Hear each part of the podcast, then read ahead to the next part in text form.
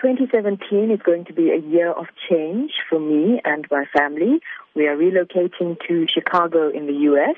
So I will be leaving the SABC after 15 years of being a broadcaster, both on TV and radio. And I'm a bit anxious, but I'm also looking forward to the move. Now, can you describe your career at the SABC?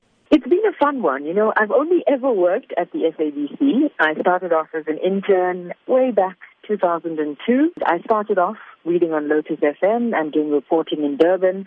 I then moved to Joburg, worked on different radio stations, and then tried out television, and then that became the new platform. But radio has always been my first love. I've always gone back to it, whether I've done additional work there or freelance there, but I've always had my hand in both pots.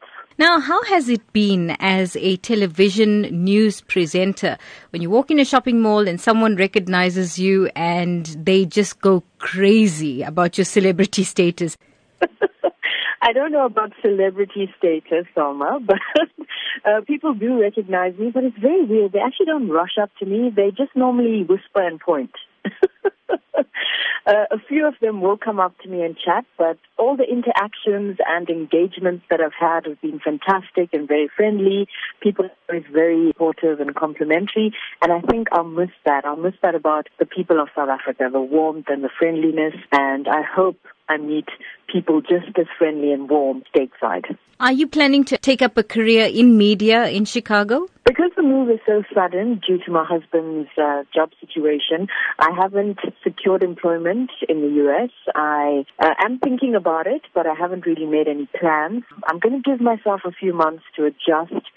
As you know, Chicago is extremely cold. It's cold for eight months of the year. And I've also just had a baby, Ella Amalia Ann Miller. So she's now five months old.